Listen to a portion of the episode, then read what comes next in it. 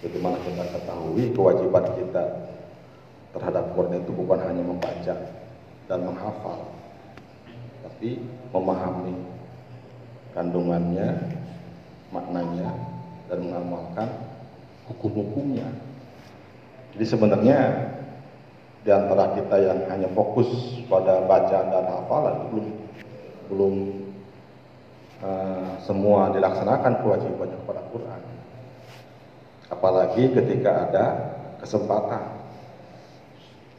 Asyadun nasi ada nadamatan yaumal kiamati rajulun uh, amkanahu talabul ini walam yakubu orang yang paling menyesal di hari akhirat adalah orang yang ketika punya kesempatan untuk belajar tapi tidak dimanfaatkan. Boleh jadi Quran nanti Pak Alfi nuntut. Kan kemarin ada program kajian tafsir, kenapa nggak dimanfaatkan? Ya, saya akan baca, saya akan hafal. Hafal berapa? Dapat Quran. 30 juz atau 4 juz Ya, kalau empat juz insya Allah hafal ya. Juz jambu, istafukat. Apa jadi kalau rapat pasti empat juz gitu. Jadi kalau sekalian, alhamdulillah kita masih uh, diizinkan Allah untuk mempertahankan program ini. Bismillahirrahmanirrahim. Rabbana la tuzigh qulubana ba'da idh hadaitana wa hab lana min ladunka rahmah innaka antal wahhab. Ini doa ya. Penting sebetulnya. doa yang sering Rasulullah baca dalam di hari-harinya di waktu-waktu Robbana Hai Rob, wahai Rob kami Tuhan kami La tuzik Janganlah engkau janganlah engkau condongkan kulubana hati kami dari kebatilan, dari dari dari yang hak, perkara yang hak. Jangan engkau condongkan hati-hati kami dari yang hak. Jadi kan harus lurus yang ini condong dari yang hak. Jadi uh, uh, apa namanya cenderung kepada kebatilan. Ba'da id hadaitana setelah engkau beri kami hidayah atau petunjuk setelah kami berada dalam hidayahmu wahablah dan berikanlah kami hibah memberikan tanpa pamrih makanya kan sering dikatakan hibah itu pemberian orang tua ke anak tanpa pamrih tanpa ada uh, apa imbal balik begitu pula kalau hibah seorang kepada yang lain pemberian tanpa ada embel-embel pamrih itu ada melakukan hibah. Makanya kalau kalau misalnya suatu negara negara yang lain hibah itu belum tentu hibah ya Pak Alvin. Karena ada sesuatu yang diinginkan. Hibah dari Jepang hibah dari Cina itu bukan hibah karena ada udang di balik batu. Hibah itu tanpa ada uh, apa tanpa ada pamrih. Seperti Allah.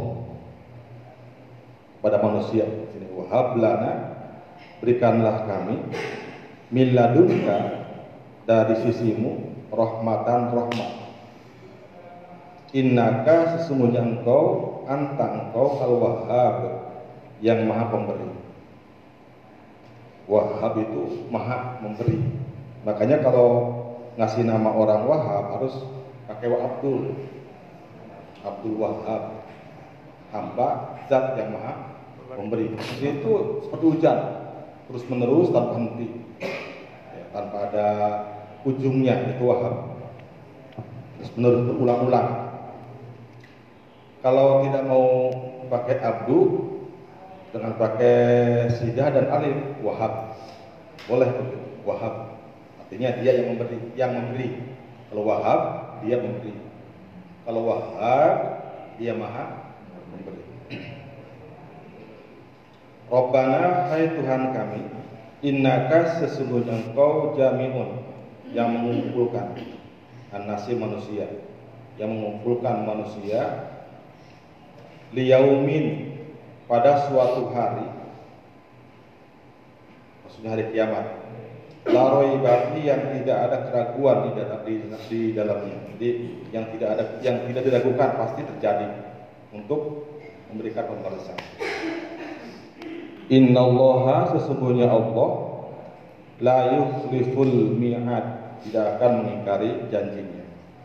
Tidak akan menyalahi janjinya janji Allah itu apa nanti di akhirat setiap manusia akan mendapatkan pembalasan sesuai dengan amalnya itu janji Allah Fama ya'mal mithqala dzarratin khairan yarah wa may ya'mal mithqala dzarratin syarran yarah. Itu pasti pasti terjadi. Tidak akan Allah sulat uh, ingkari.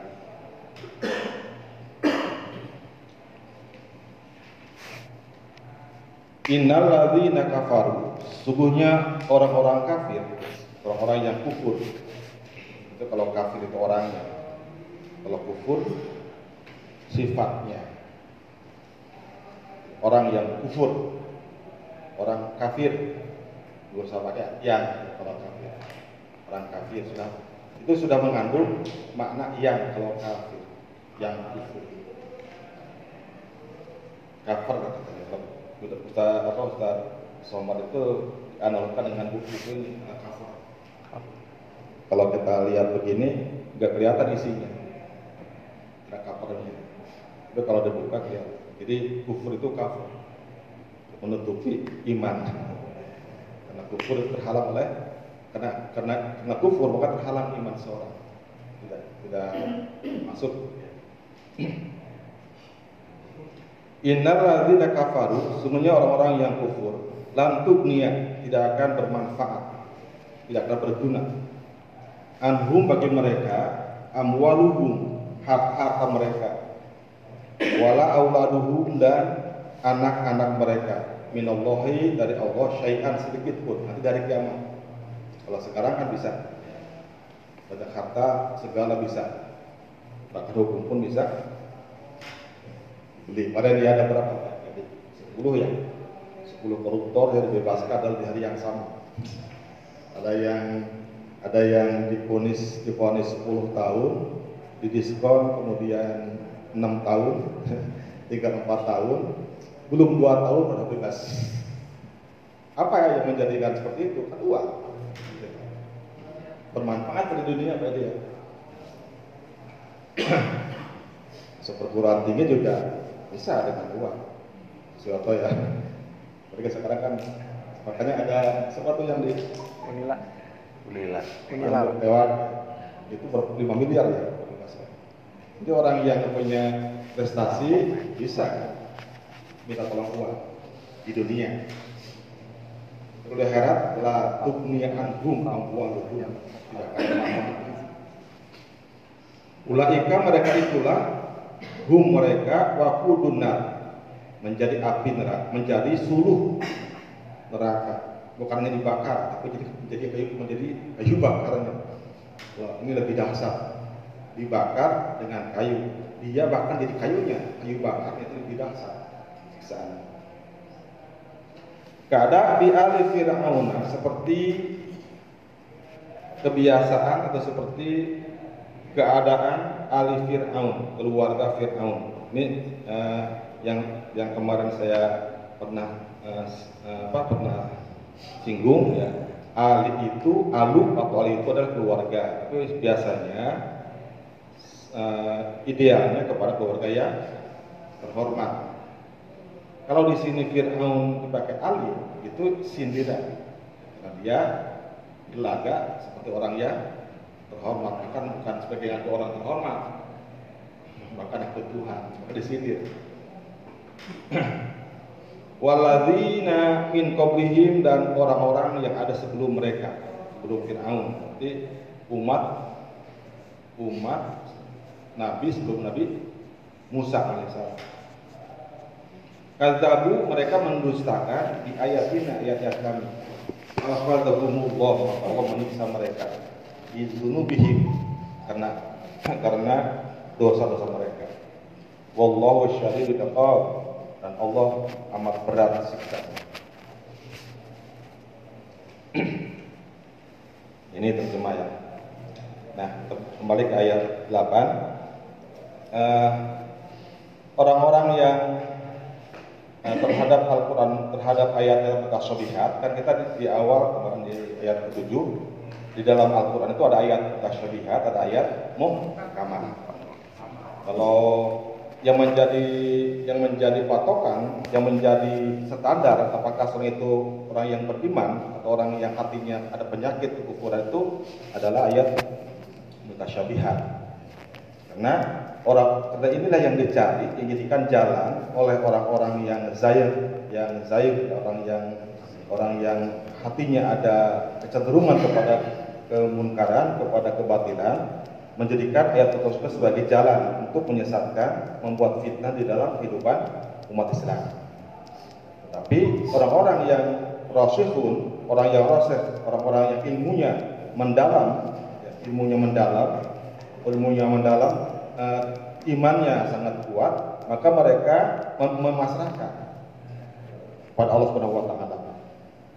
Warasikhuna fil ilmi yaquluna aman. Kami kami beriman kepada Allah. Itu yakin, meyakini bahwa itu adalah ayat yang turun dari Allah yang jauh dari kebatilan. Nah, kemudian orang-orang rasyid ini berdoa kepada Allah Subhanahu wa taala. Ini doanya. Rabbana la tuzigh qulubana ba'da idh hadaitana wa lana min ladunka rahmatan. Jadi mereka itu meskipun dalam keadaan keadaan hidayah, dalam keadaan uh, apa dalam keadaan di jalur yang benar istiqomah, tapi hatinya nggak aman.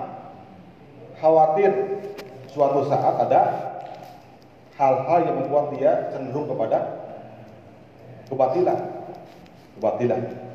Jadi uh, tidak merasa aman, imannya akan tetap uh, kuat, tetap tetap aman. Pada sini Robbana la tuzigh qulubana ba'da cerita. Ya Allah, janganlah engkau condongkan hati kami kepada kebatilan. Ya, karena memang dalam hidup kita ini ada di antara dua kutub. Kutub kebatilan, kutub kebenaran yang hak. Nah, di dalam hadis dikatakan itu ini Qalbul mu'mini bain uswa'aini min asabi'ir rahman insya ayyukimahu aqamahu wa insya ayyuzighahu azagahu hati orang hadis hati orang itu hati orang itu ada di antara dua dua jari di antara jari-jari Allah jari Rahman. Kalau Allah menghendaki Allah luruskan dalam kepada kebenaran. Tapi kalau Allah kehendaki juga bisa Allah sesatkan jadi ada ini dalam hadis itu semua hati orang mukmin itu jadi satu. Dan ada di antara dari jemaah Allah. Seperti ini. Tinggal tinggal tinggal dikitkan aja di sengkel dikit menjadi sesat. Tadi menjadi jadi seperti kita kira-kira begitu. Itu tinggal Allah siapa di antara di antara manusia yang ingin Allah sesatkan. Begini kan jauh kalau Allah menghendaki menjadi tetap di keadaan hidayah, ditahan. Cuma memahami ayat ini, uh, ulama itu ada dua pandangan.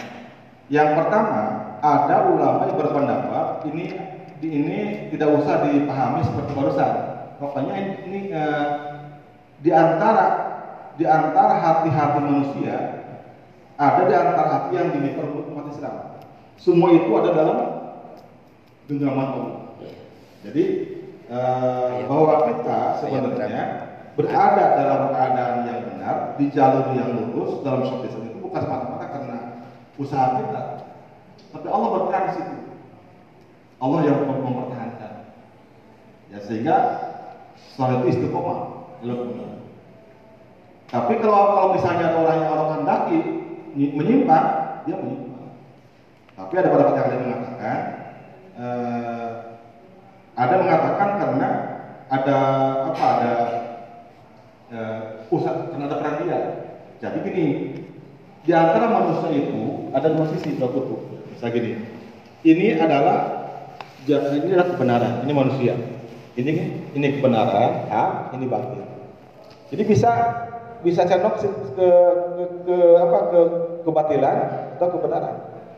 Nah, kalau orang misalnya memilih kepada kebenaran, Allah tambahkan kebenarannya, semakin kuat imannya. Ketika dia memilih kepada kebatilan, falam azagu azagu.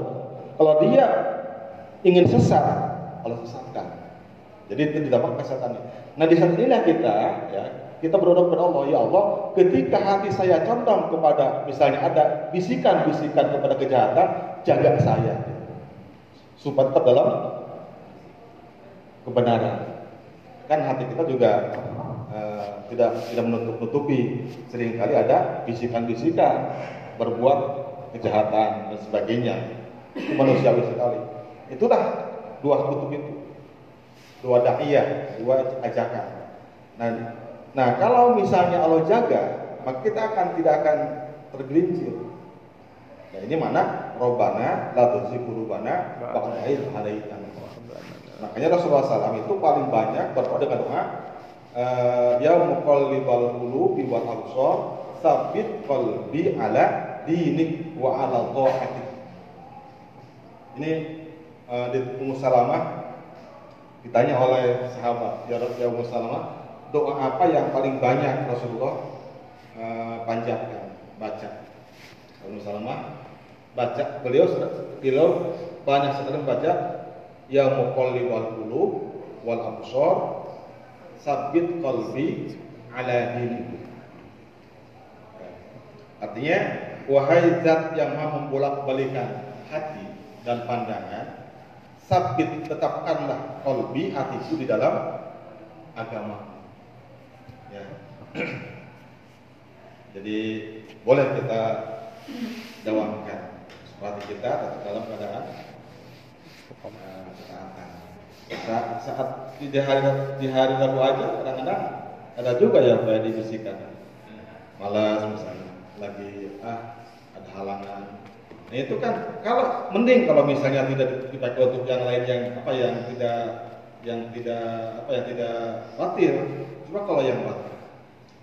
Kenapa? Karena kan setan itu uh, tujuan tujuannya adalah tujuan utamanya mengajak kita kepada kebatilan. Tapi paling tidak minimal tidak tidak dalam kebaikan itu udah rakam setan. ya. Nah, ini makna Robbana ratuzi kulubana dari tanah. Kemudian wahab lana min ladun rahmah. Ya Allah, karuniakanlah kepada kami dari sisimu rahmat. Kalau dalam tafsir Al-Alusi, rahmat di sini ada dua pandangan. Yang pertama adalah rahmat yang bersifat umum, yaitu al-ihsan wal in'am. Jadi dalam yang diminta oleh oleh ulama rasul dalam ayat ini adalah segala jenis rahmat, bentuk kebaikan dan kenikmatan. Itu mana rahmat? Wahab lana min ladunka rahmah ya Allah, karuniakan kepada kami dari dari sisimu segala macam kebaikan dan kenikmatan.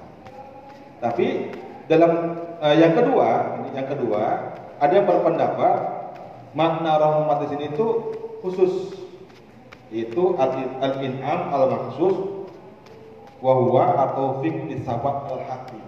Rahmat di sini maknanya adalah makna nikmat yang khusus yaitu taufik dalam arti tetap dalam uh, dalam kebenaran. Jadi ya, ya kalau yang kedua ini wahab lana min ladunka rahmah. Ya Allah, karuniakan kepada kami dari sinimu yaitu nikmat ketetapan dalam kebenaran. Ya, jadi kalau kita sebenarnya Eh, dalam dalam setiap hari tidak menyimpang dari Islam tidak melaksanakan perbuatan maksiat itu merupakan rahmat rahmat dari Allah ya hari ini misalnya kita sholatnya full lima bahkan sunnahnya pun alhamdulillah dilaksanakan kemudian nanti kita tidak uh, tidak menceritakan dengan cerita-cerita yang tidak yang tidak boleh misalnya tangan, kaki pun tidak melakukan perbuatan dilarang. Itu dalam keadaan tempat. Dan itu bukan semata-mata karena usaha kita, tapi karunia Allah. Bahwa orang berada dalam dalam kebenaran itu merupakan karunia Allah, nikmat dari Allah taala. Boleh jadi itu karena doanya. Doa ini Robana dan Robana Ba'dain ada di tanah Wahab Wahab lana min rahmat yang berbahagia Nah tetapi di dalam tafsir Ar-Razi itu di, dibahas lebih jauh atau secara terperinci ya. Ada beberapa jadi di sini rahmat di sini mencakup di berbagai macam tempat. Yang pertama, yang yang dimaksud rahmat di sini adalah ayat sulafil qalbi nurul iman wa tauhid al ma'rifah wal ma'rifah agar kita diberikan Allah hati kita itu penuh keimanan, tauhid dan marifat. Jadi di sini wahab karena melindungi rahmat. Ya Allah berikan kepada rahmat dalam hati kami apa? Yaitu keimanan, makrifat kepada Allah SWT dan uh, uh, dan tauhid mengesahkan Allah. Jauh dari kemusyrikan. Jadi kalau hati kita terjaga, hati kita terjaga keimanannya, tauhidnya, kemudian ma'rifat kepada Allah itu merupakan rahmat yang ada di di hati kita. Yang kedua, ayat surah fil jawari wal aqda nuru wal ubudiyah wal khidmah. Yaitu hasilnya di, uh, dalam atau di, di di apa di, didapatkan uh, anggota badan kita itu penuh dengan cahaya ketaatan ibadah dan mengabdi kepada Allah Subhanahu Jadi kalau sebenarnya kita kalau lagi sholat, ini tubuh kita ini bercahaya di mata malaikat. Kita sholat itu sholatnya berapa? Bercahaya, terang. Kita puasa terang, sebab kalau kita kan nggak bisa melihat. Mata Allah itu terang, ada cahaya. Jadi setiap kenikmatan, eh, setiap ketaatan, setiap peribadatan setiap pengabdian itu menunjukkan cahaya. Cahaya. Nah ini rahmah dari Allah Subhanahu wa taala.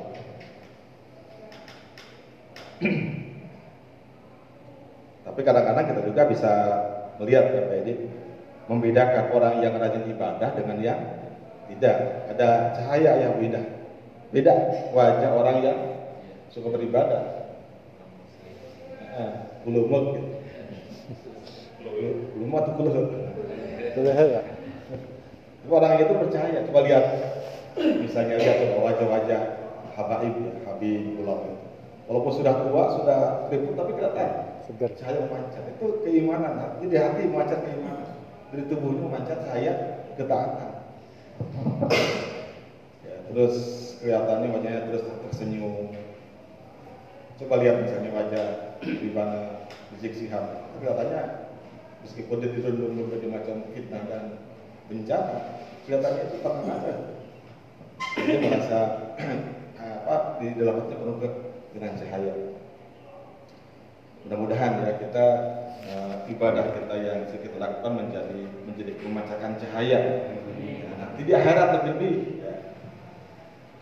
rahmat kemudian yang ketiga ayat sulat di dunia sulat suhulatan suhulat asbabil ma'isyah minal amni wa syihah wal kifayah. Rahmat di dalam duniawi itu menyebabkan kita dimudahkan ya, dimudahkan untuk mendapatkan untuk memperoleh sebab-sebab ma'isyah kehidupan, keamanan, sehat dan kecukupan. Allah mencurahkan rahmat kepada kita di dunia, ke dunia. Allah akan memberikan kemudahan dalam maisha, dalam keamanan, kesehatan dan kecukupan. Itu rahmat dari Allah Subhanahu wa taala.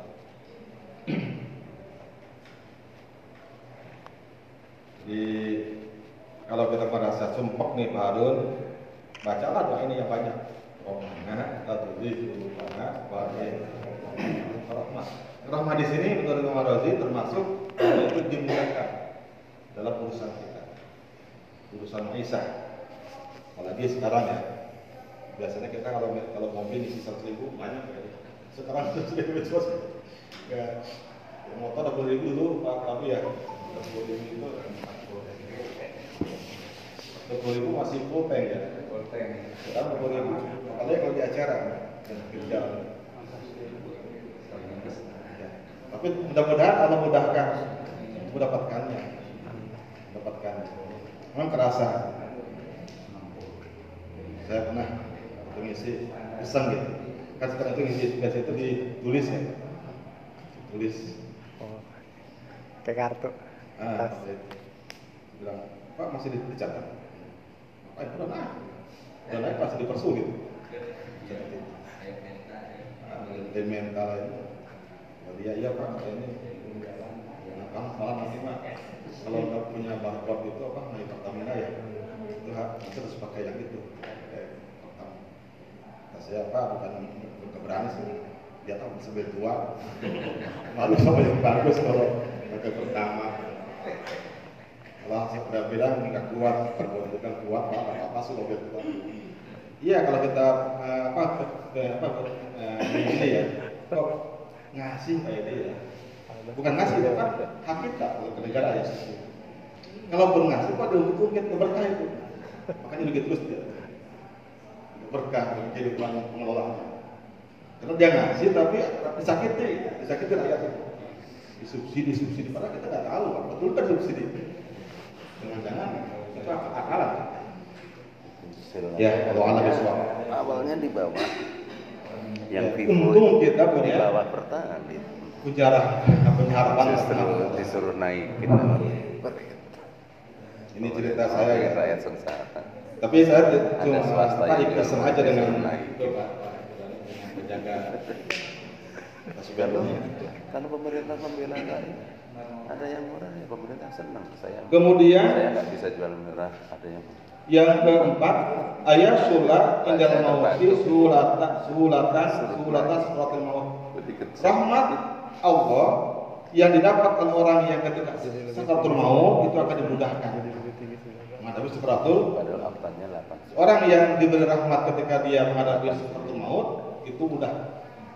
Dimudah-mudahan. pertalikan 9 Kemudian yang kelima ayat sulat fi qabri sulat soal wa sulat jumatan qabri. Dia mendapat diberikan atau dalam keadaan di kuburnya itu mudah menjawab pertanyaan mereka terakhir dan dimudahkan dalam menghadapi kegelapan alam kubur. Ada cerita gini, apakah orang yang meninggal itu sadar bahwa dia mati? Ya. Ini ini kalau alam. Memang dalam hadis dalam dalam kitab ada diceritakan. Jadi ketika orang itu meninggal, maka dia itu seolah mimpi melihat dirinya ditangisi. hmm. Ya kita kayak mimpi. Kita kan pernah mimpi, pernah mimpi mati ya. Itu orang itu yang kalau mati itu melihat dia dirinya itu ditangisi keluarganya, kemudian dimandikan, dikafani dirinya, dia dirinya.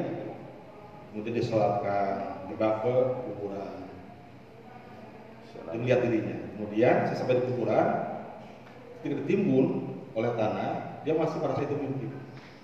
Nah, begitu selesai penguburan dan ditinggalkan oleh pengantar jenazah, pengantar ke kuburan, kan Allah kembalikan ruhnya ke dalam jasadnya. Nah, dia dia siuman. Alhamdulillah, waktu saya itu mimpi. Jadi dia seperti seperti kita yang bangun bersyukur tentang itu hanya mimpi. Terus, nah dia belum sadar kalau belum sadar dia mati. Nah setelah itu dia raba, nggak ada baju, nggak ada celana, nggak ada apa.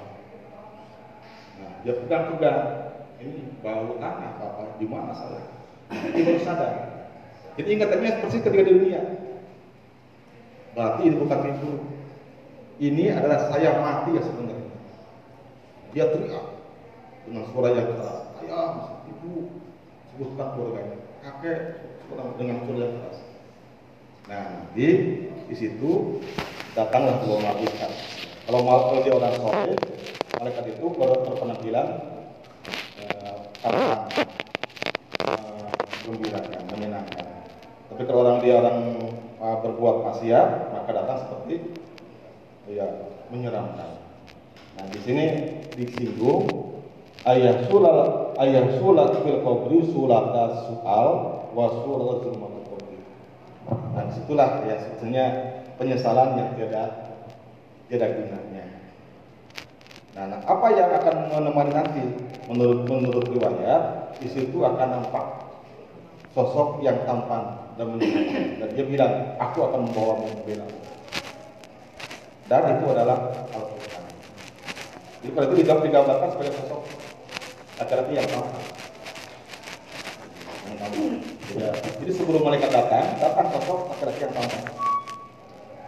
Ya, ibunda datang kepada orang yang itu. Kemudian ketika malaikat datang, malaikat bilang, tolong minggir dulu, saya ada perlu, saya perlu orang ini kira Saya ada perlu orang ini. Bilang, saya tidak bisa meninggalkan orang ini. So, so, saya dulu ditemani terus, di bersama itu di dunia. So, ketika saya sekarang tidak bisa meninggalkan anak orang ini. Sebab ketika di dunia dulu, dia tidak pernah meninggalkan saya. Bersama itu terus. Terus kalau bilang, silakan tanya. Dia bilang, tenang. Eh, Orang itu, kalau dia nanya, diam aja. Nanti saya bagian yang jawab. Ya, itu Al-Quran. Syafaat, syafaat yang pertama. Jadi, eh, mari kita tingkatkan ya kebersamaan kita dengan Al-Quran. Baca, hafal sebisanya, kemudian kita kaji ayatnya. Karena ini juga perintah. Amalkan hijab yang kita dapatkan. Mudah-mudahan nanti di, di, di dalam kuburan Quran menjadi pahlawan kita, yang bersamai kita. Dan dia akan terus sampai sampai sesok itu masuk ke surga. Ya, sampai diantar ke surga. Karena kan eh, syafaat yang paling utama itu adalah Al-Quran. Menurut hadis yang paling utama. Makanya susah ya Pak. Hayang ngaji ya tadi sampai saya hese. Ya. Padahal kalau kalau kita misalnya satu apa satu ayat satu lembar setiap sholat itu kan gampang Tapi hese karena karena ini gede ini imbalannya. Sekolah cuma minta sepuluh sekali ya Pak ya. Tidak tidak tidak tiap hari ngaji tafsir. Hese. Tapi bagi yang bagi yang senang belang belang mentong, kalau tiap minggu mah enggak. Kalau tiap minggu datang enteng. Bukan belang mentong berat. Karena kebaikan itu kalau kita terus menerus enteng. Tapi kalau kita sekali aja enggak, nanti mulainya berat lagi. Ya, betul nggak beda. Karena beda kalau itu kelihatan terberat lagi mulai. Sekarang kalau malam tuh nggak kuat kepala. Oh gitu ya, yang mudah-mudahan. Sakit kepala ya. Ya Allah sembuhkan saya saya ingin ngaji gitu. Ya. konten harus lah mempunyai emot. Kan tadi kalau kita dekat eh, dengan Al-Quran, bisa itu baca, bisa kita ngaji. Tapi orang tidak baca, tidak ngaji, menjalankan isi Al-Quran. Ya itu di sebagian Pak. Sebagian. Saya, saya- kalau bisa tadi itu membaca, menghafal, mengkaji, mengamalkan, itu saya seperempat. ya seperempat. Tapi misalnya kalaupun dia mengamalkan, tidak akan tidak akan sebesar pahala yang dia sadar itu adalah mana yang diamalkan. Itu begini, kita doa misalnya, Robbana, Ratusi Kulubana. Kita satu doa, dua mengamalkan ayat, itu beda pahalanya. Dengan orang yang berdoa. Ya kemarin misalnya Pak Marius nih baca doa Robbana la tuzigh qulubana sampai selesai. Marius niat yang berdoa, yang kedua sadar ini ada ayatnya gitu perintahnya. Dibandingkan dengan orang yang doa dan doa ini, tapi dia nggak sadar artinya ini, itu beda. Pak Haji. Jadi kalau dia mengamalkan, ya belum tentu dia sadar bahwa itu memang tuntunan Quran. Nah, berarti yang setelah ikut-ikutan. Ya. Tapi kalau dia mengkaji pasti Tahu. tahu dari mana dia alasannya mau mengalasan ini. Gitu. Jadi pahalanya lebih besar. Kalau sebaliknya, Kalau sebaliknya lebih besar juga. enggak sebaliknya maksudnya dia paham, tapi nggak kerja. Ya berarti kehilangan seperempatnya. Malah disiksa. Itu gede senang. Udah tahu mau Jadi kalau eh, dosa yang tidak melaksanakan karena nggak tahu ayatnya dengan orang yang tidak melaksanakan tahu ayatnya gede sih, gede pak. Apa dosanya? Diseimbang. Kalau dilaksanakan pahalanya lebih besar, kalau meninggalkan dosanya lebih besar juga. Jadi daripada kita memper apa, lebih besar dosa, lebih baik lebih besar pahala. Ini yang ke lima. Yang keenam, ayat surah fil qiyamah surat al-qaf atau wal khitab wa kufrani sayiat wa tarjih hasanah. Di akhirat rahmat Allah itu berupa dimudahkan menghadapi eh, menghadapi ikob siksa. Itu ada siksa. Dan diampuni segala dosa serta diberatkan kebaikan-kebaikan. Itu bentuk rahmat.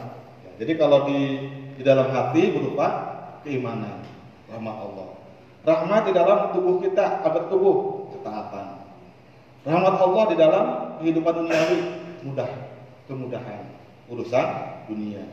Rahmat Allah ketika sakaratul maut mudah sakaratul maut. Rahmat Allah di kuburan mudah dapat menjawab pertanyaan dan dan dihindarkan dari kegelapan.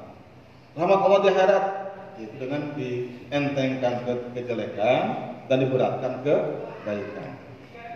Ya, wahab lana dari rahmat. Mudah-mudahan kita Allah berikan rahmat ya, di, di setiap bagian yang tadi innaka antal wahhab. Sungguhnya engkau maha pemberi dan maha eh, engkau adalah maha pemberi.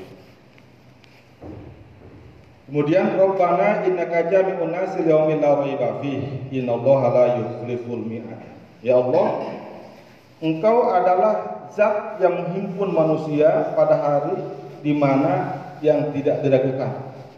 Innallaha la yukhliful mi'ad. Artinya Allah tidak mengingkari janji.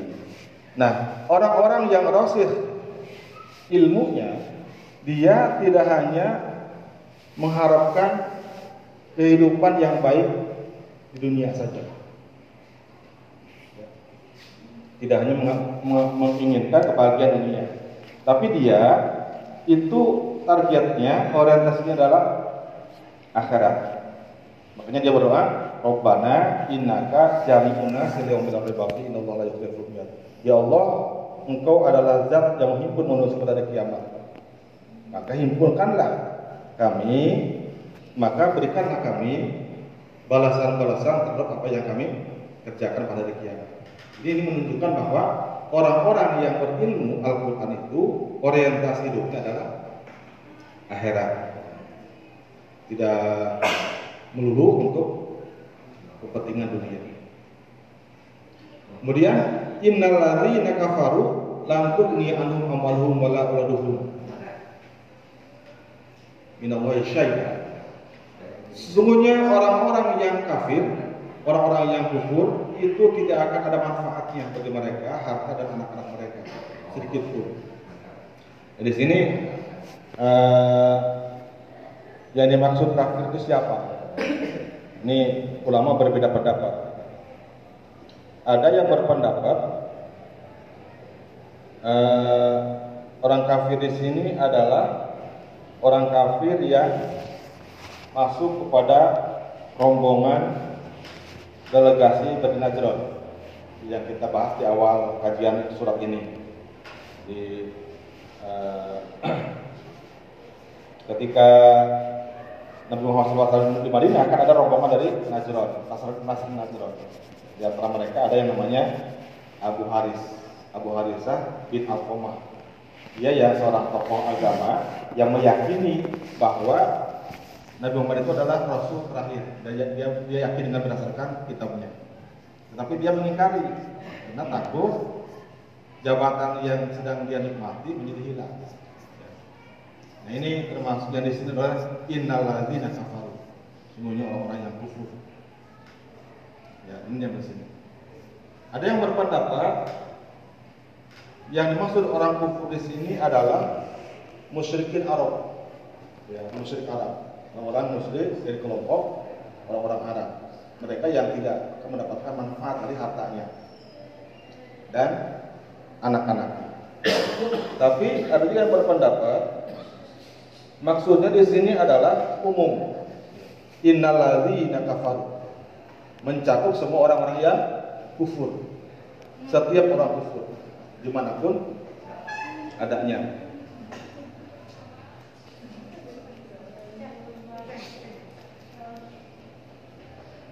Innal ladzina kafaru lan tughni anhum amwaluhum wa syai'a. Jadi orang-orang yang kufur itu pada hari kiamat nanti tidak akan mendapatkan manfaat dari harta dan anak-anaknya dan bahkan mereka menjadi menjadi suruh neraka menjadi menjadi penyuruh menjadi suruh neraka.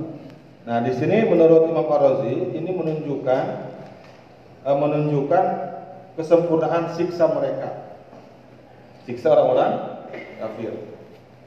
Yang mengatakan anna kamalal azab wa yazula anhu kuluma kuluma kana muntafi'an bihi. Summa yastafi alaihi jami'ul asbab al-mu'tamah ya.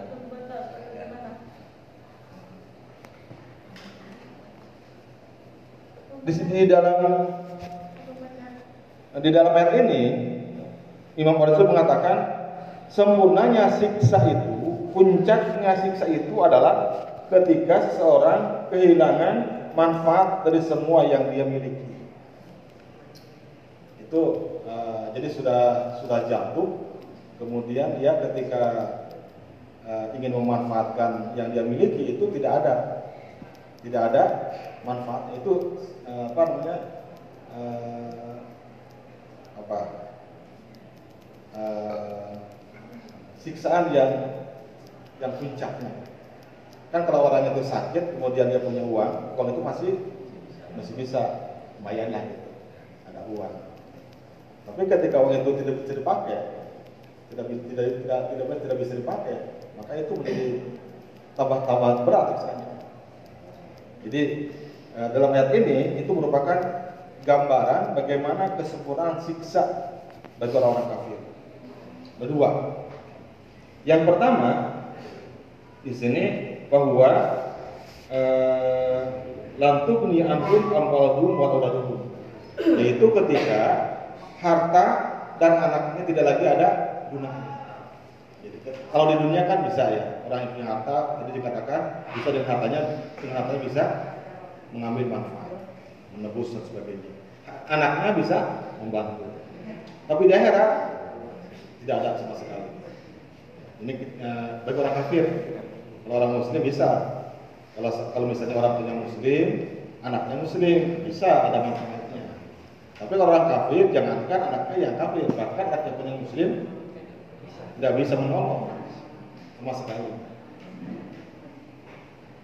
Kemudian hartanya, jadi harta yang triliunan mungkin ya, yang dihimpun bertahun-tahun triliunan dengan segala macam cara itu ternyata nanti tidak ada tidak ada gunanya. Yang kedua, min asbabil kawil ada bahwa ajastami'a alai asbabum lama. Nah, yang kedua, puncak atau kesempurnaan siksa itu adalah yaitu kumpulnya sebab-sebab yang mendatangkan kes, uh, mendatangkan siksaan rasa sakit. Kalau misalnya orang itu dibakar, misalnya ya dibakar dengan dengan kayu bakar itu tidak sedasar. Kalau bahkan dia menjadi suluh. Kalau di dunia dibakar kan dibakar ya menggunakan uh, apa kayu yang kering ya. Saya kalau apa tuh bahasa kaben ya di kayu dibakar. Lalu dari dibakar itulah tubuh terbakar. Di akhirat nggak ada suruhnya. Justru suruhnya adalah badan itu sendiri. Ini lebih lebih dahsyat, lebih sempurna. Jadi kalau di dunia itu tidak mungkin tubuh dibakar tanpa ada tanpa ada suluh, tanpa ada kayu. Kalau di akhirat nggak perlu kayu, tidak perlu gas, nggak perlu minyak. Begitu tubuh dialungkan, sudah jadi kayu bakar. Itu berlipat-lipat. Nah kemudian dia mengatakan api itu ada api dua macam, bukan api-api. Ada narullah, api Allah, ada narul jahim, api neraka jahim. Kalau narul narul jahim, api neraka jahim itu membakar kulit tubuh, dibakar, bakar sampai uh, menjadi arang, sampai ke uh, apa? Sampai menjadi abu. Tapi dibalikan lagi ke semula. Kalau narullah itu yang dibakar perasaannya. Jadi double. Ras rasanya ya, rasa di hati itu. Iya, jadi sakit itu di sini, di sini juga. Ini double. Kalau eh, kan misalnya yang sakit ketika, ketika dibakar itu yang dua-duanya oleh api Allah dan oleh api neraka jahil. Ini adalah bentuk kesempurnaan siksa Allah bagi orang-orang yang kafir. Jadi sekarang silakan mereka memper memperolok-olokkan. Karena kita lihat sekarang sudah kayak- kayaknya kebencian mereka terhadap agama Islam itu sudah sampai ke ubun-ubun sehingga terang-terangan. Yang, yang terbaru itu kasus mungkin gua bisa lihat ya. Videonya seorang perempuan ceramah tentang bidadari. Itu kan di lokan bazar bazar bazar RP di dia katakan ini ketololan tingkat dewa tingkat adal masa belum bicara surga? Sebatas apa bidadari perempuan. Ternyata si ceramah si mubalik itu baligo itu adalah dari pesantren uh, Lirboyo Lirboyo Oh, dan bahkan dia istrinya kiai di Gus Guzar itu kena batunya ya yang dia yang dia orang itu bukan bukan bukan orang yang kata dia lagu bilang dikasih label kartun. Kartun. Kartun kartun. Tapi yang dia itu adalah tokoh-tokoh apa? Pesantren basis NU Nah kemudian ya jadi eh, silakan sekarang mereka memperolok-olok agama Islam. Nah semua itu diperolok diperolok Kalau kita cerita ya tentang kisah dalam Quran, mereka mengatakan ah dongeng. Ah itu cerita masa lalu, nggak ada buktinya. Misalnya dalam kasus LGBT kan, kita mengatakan. Masuk yang lain-lainnya silakan. Tapi nanti akan tahu innal tidak kafaru an tughni anhum amwaluhum wala awladuhum min syai'a wa ulaika wa hum nar wa hum waqudun Keadaan di Ali Fir'aun persis seperti eh, keadaan keluarga Fir'aun. Waladina min qablihim dan orang sebelum sebelum mereka. Jadi orang-orang kafir di sepanjang zaman, ya termasuk zaman sekarang itu akan sama nasibnya seperti keluarga Fir'aun. Kadabi di sini ada mengatakan seperti kelakuannya, perbuatannya, perbuatan kaum Fir'aun. Ada mengatakan Dabi di sini adalah eh, pendustakan, pendustakan kepada Nabi Musa alaihissalam. Musa alaihissalam. Kemudian, jadi eh, mereka itu akan mencapai puncak eh, siksaan persis seperti siksa yang didapat oleh keluarga Fir'aun sama. Bagaimana Fir'aun di dunianya sudah dihinakan, apalagi di akhirat. Hanya ada ada yang bilang begini, eh, dalam Al-Quran itu atau pada hadis tidak ada perintah untuk membunuh Fir'aun. Yang ada hanya menegakkan kebenaran. Dia Nabi Musa itu tidak diperintah oleh oleh Allah untuk membunuh Fir'aun. Kenapa? Allah punya cara sendiri. Sedangkan kamu dakwah, dakwahi Fir'aun. Nanti urusan dia mati, aku yang ngurusin. Nah, makanya dia dalam kita dalam berdakwah itu begitu. Dalam berdakwah mengajar, laksanakan aja. Urusannya nanti Allah yang termasuk kita sekarang menghadap eh, apa sikap kita kepada orang-orang kafir. Udah kita lakukan sebagai sebisa kita. Dan nanti Allah akan akan bergerak akan eh, apa bergerak dengan caranya sendiri. Seperti bagaimana Allah menghancurkan keluarga Fir'aun. Di dunia sudah dihancurkan ya, dengan ditenggelamkan di lautan. Di akhirat lebih dahsyat lagi. Kenapa mereka itu kadzabu bi ayatina? Mereka mendustakan ayat-ayat kami, kitab Taurat, bawah Nabi Musa alaihissalam. Bahwa Allah bi dzunubihim maka Allah menyiksa mereka dengan siksaan yang sama. Allah syadidul azab, Allah amat berat siksaannya. Nah, boleh saya. Nah, kalau misalnya eh, apa? Kalau misalnya nanti, eh, kalau misalnya dalam ayat ini kita kita ikuti pendapat yang mengatakan bahwa orang kafir yang disamakan dengan Fir'aun itu adalah umum, umum berarti ini berlaku sepanjang zaman. Sepanjang zaman. Setiap orang yang kufur, setiap orang yang mendustakan agama Allah, maka nasibnya adalah sama dengan kafir yang lain. Lantuknya amalukum wala Allah. Nah, oleh karena itu eh, kewajiban kita ya kepada anak-anak kita. Mari kita apa namanya tanam kepada mereka bagaimana kita harus beramal sesuai dengan syariat Islam, sesuai dengan tuntunan Al-Qur'an. Sebab kalau kita tidak seperti itu, itu akan sama kadzabu ayatina. Mendustakan ayat-ayat kami. Tadi Haji ya, orang yang kasih baca Quran, hafal, kemudian dia paham. Tapi kelakuannya Tidak. Tidak sama. Itu sama. Di sini artinya kadzabu ayatina. Kategorinya mendustakan ayat Sebab tidak itu harusnya kepada Al-Quran. Nah, Bapak sekalian, kewajiban kita karena kita ini guru bukan sekedar mewarnai hati kita dengan dengan cahaya Al-Quran, tapi kita juga harus membimbing anak-anak kita, siswa kita agar selaras dengan. Hal-hal yang tidak sesuai dengan Quran sebisa kita kita harus jelaskan dalam pergaulan, dalam perkataan, dalam berperilaku. Jangan sampai kita tahu atau kita nggak peduli.